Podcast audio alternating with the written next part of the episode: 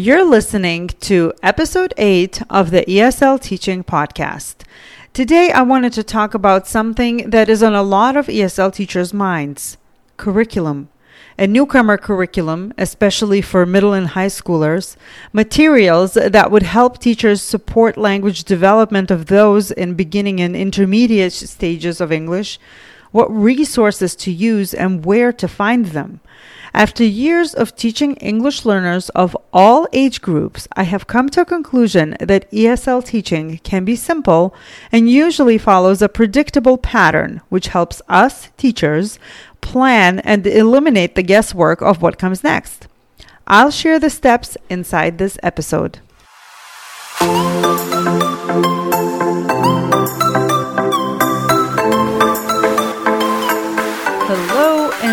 Welcome to the ESL Teaching Podcast. I'm your host, Yeva Groslis, otherwise known as Simply Yeva, and I am so thankful that you tuned in. I'm looking forward to sharing both my knowledge and experience on this podcast, as well as that of my fellow teachers. Hello, hello, everyone. Let's imagine for a moment you are tasked with teaching English learners. How do you feel? Do you feel overwhelmed, confused, excited, thrilled? All of the above? Let me ask you another question. Can you relate to any or all of the next statements? I am tasked with teaching newcomers, but my district doesn't have a curriculum for that. I teach middle and high schoolers, and that is an added layer to the lack of curriculum. I teach mixed level classes. Where do I find ready made lessons? These are the questions that I keep hearing over and over again from the teachers I help. The truth is, while the number of English learners is constantly growing, the number of teachers who can support them appropriately is much lower. The caseloads of ESL ELL teachers vary greatly depending on the state and program model. And despite the growing need to support English learners, training of EL ready teachers has not been a priority in many states. In addition, while having an EL program is federally mandated, how it is implemented is largely up to the states and districts. This is the reality of our field. So if you are an ESL ELL teacher, it is no wonder you feel pulled in many directions and are overwhelmed. But as I always say, until something changes on a larger scale, we can only do what is in our control. And when we take small, consistent steps every day, we see results. Think about it for a second. Being an ESL teacher usually involves a lot of moving parts. In order to ensure our students' success, we must be well versed in language acquisition theory and practice, collaborate with our colleagues, scaffold our teaching to make the content accessible, and to work with mixed proficiency levels. In addition, we create our own lessons, juggle lack of curriculum, or grapple with one that we can clearly see doesn't work for our English learners. With all of this in mind, it can be hard to rein it in. It can be hard to find a curriculum that meets all of the above mentioned demands. But I wanted to offer a different perspective. And today I will share with you a three step roadmap that you can take to help your ELL students. Before we dive into it, let's talk about one absolute known negotiable of teaching English learners, and that is the mindset. There's a famous quote by Wayne Dyer If you change the way you look at things, the things you look at change. There's a lot of noise out there from the outside world telling teachers how to teach to inner dynamics of schools and districts. It is easy to get overwhelmed and worked up about something that is not entirely in our control. The one thing I have learned over the years is this. When someone doesn't speak English, it is really easy to jump to conclusions that there is some sort of deficit in them. When your lesson doesn't go as planned, it is really easy to blame yourself and think that you're a failure as a teacher. We humans are imperfect, and noticing shortcomings comes to us much faster than acknowledging the positive traits and outcomes. But as with everything in life, once we reframe our perception, the door of possibilities opens up and we are able to move forward. It is important for us to be kind and gentle with ourselves. It is just as important to remember asset based teaching at all times. As ELL teachers, we know the power of this approach. Focusing on what the students can do rather than what they cannot or the areas of weakness, but it is imperative to share this reframe with our mainstream colleagues. Whenever you hear someone say, the student can't speak English, therefore I don't know how to help them, gently counter it with, How can I help you? And here are a few things we could try. Growth mindset, which is what I'm really talking about here, is equally as important for our English learners. I work with older students, which means they are very keenly aware of where they are on their language learning journey. And oftentimes, they berate themselves for not speaking the way a native speaker would. Even by saying a simple sentence, I'm learning English instead of I don't speak any English, helps them begin to open up. Now that we have cleared that up, let's dive into the roadmap for taking English learners from a newbie to someone who is able to communicate confidently. As an itinerant teacher, I have little planning time and many proficiency levels of students that I work with. For quite a few years, getting a newcomer would come with a whole lot of panic. I had some materials, but never quite the right amount or level or sequence. While I knew that I needed to help them learn English, the how was really elusive. I also noticed that an EL beginner or newcomer didn't always fit the perceived level. Sometimes a student had no prior exposure to English. This meant that I would have to begin from scratch, so to speak the alphabet, simple social interactions, sentence structure, etc. Other times, the newcomers would have a few years of learning English as a foreign language. Regardless, oral and written communication were huge challenges. While working with these students did not require me to teach the very basics of language, it still puzzled me how to approach the situation. I needed a structure, a framework, a roadmap of sorts. So I started looking around, paying attention to my own questions and those that other teachers asked. When we are talking about teaching English learners, there are three questions that I hear over and over again, in addition to the ones, the statements that I mentioned earlier. Number one, what to do when a new student joins your classroom. Number two, what to teach absolute beginners. And number three, they know the basics. Now what? And I came to a simple realization. The answers to these questions were really the roadmap. It is the same for all grades from kindergarten to grade 12, but might take a different form and shape at different age groups. Depending on your teaching situation, you might focus on one step more than on all the others, or utilize them all every single day. But knowing what to teach based on your students' needs really takes the level of stress down. As you probably already realized, I like to compare learning English to a journey, and therefore I use travel related words. Words like roadmap for you, the teacher, and a roadmap for the students. Embarking on a journey, which will sometimes be smooth sailing, and at others it might seem like a storm. And on any journey, that we need a roadmap, both you and the student. I have compiled all of the materials that I have created over the years and systematized them into curriculum resources that ESL teachers can use with their English learners in middle and high school. That is why I call it the ESL Teaching Roadmap. So, where do you begin when a new English learner, whether a newcomer or someone who has learned some English, joins your classroom? The first step in the roadmap is making a connection. Connecting with your ESL student is an essential step. Will it happen immediately? In some cases, yes, but in most cases, it will probably take some time. Now, why is this important? According to research, we learn best when the content is just above what we can do and our affective filter is low.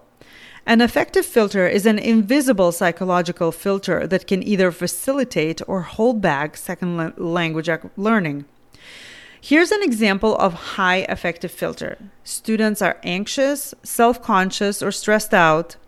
They lack self-confidence and are reluctant to participate in the lesson.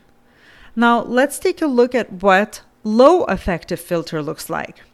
Students feel safe and comfortable, and as a result, are not as afraid to take risks. They feel empowered by examples and they're willing to try the new language themselves. When we have new students who are learning English, especially newcomers, making connections will lower the affective filter and help them feel welcome and safe.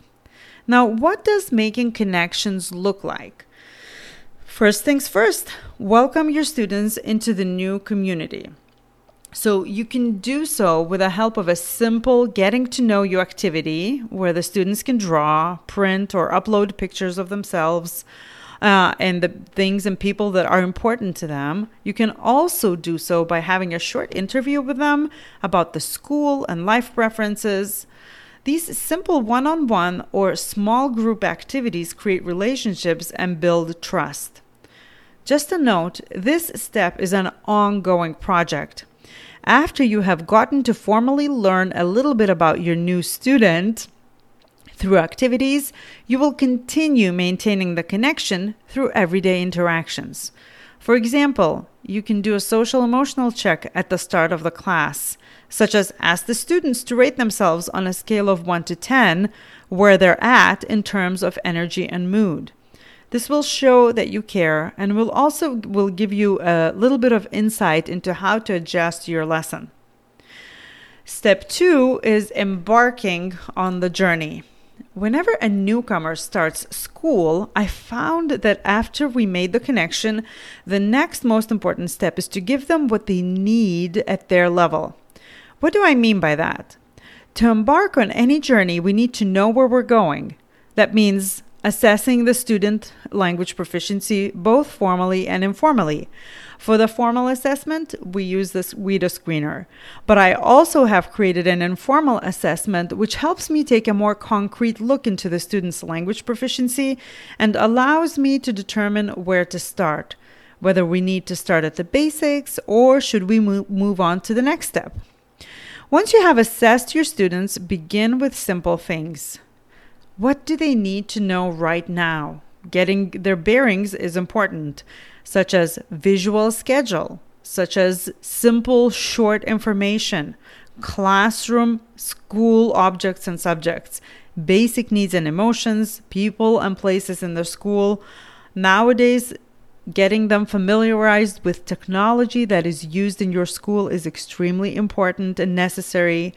At this step, when we embark on the journey, we're building their vocabulary. We're starting at words and moving them to short phrases. We're teaching the students sentence structure and yes no question formation. And of course, we use tons of visuals. This step of the roadmap is geared towards the basics of language and towards the students who are new to English, EL beginners, newcomers. However, all students benefit from simple visual schedules and walking around the school to learn about the people and places in it. If you currently do not have any newcomers on your caseload, the next step would be the one to begin with for you. And it is also a natural next step for those ELs who have learned the basics of language. Step three is called ascend, or in layman's terms, they know the basics, now what? Once the students have learned the basics of English, we want them to continue growing by helping them access content in their mainstream classroom and engage them in meaningful activities and feel successful while doing that. In this step, we continue to consistently practice all four language domains. Now, think about it. Content area subjects provide a myriad of topics that can serve as the backdrop for learning all language domains. Here, we also continue to work with students on the three dimensions of word, sentence, and discourse. That is, we continue building the vocabulary, string it into sentences, and have academic conversations. English learners need explicit instruction in classroom language so they can understand the assignments. Words like identify, summarize, defend are frequently used in their classroom, but can be a major source of confusion. In my experience, English learners are not always familiar with an academic paragraph structure, are confused by the requirements of writing an essay, not to mention crafting a good thesis statement. What's that again, miss? This is where we take the time to clarify those concepts adapt the short stories, explicitly teach the short the terms, and empower them to see that they're so capable of succeeding. This is a step that requires a lot of collaboration with classroom teachers, and this is where assignments that use a multitude of scaffolds go a really, really long way.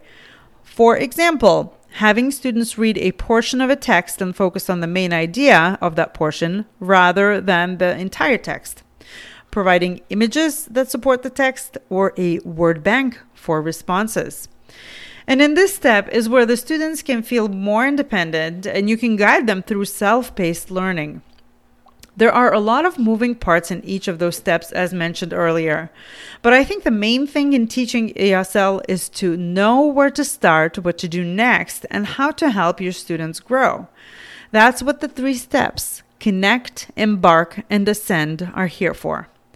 Now, look around your classroom or take a peek inside your computer. You likely already have some activities that you can utilize in each of those steps the getting to know you activity for the start of the school year or whenever a new student joins, the personal interactions cards that help your students utter their first words, or the lesson on a short story that your students worked on last year. So you might already have some of the materials that you can immediately use with your kiddos.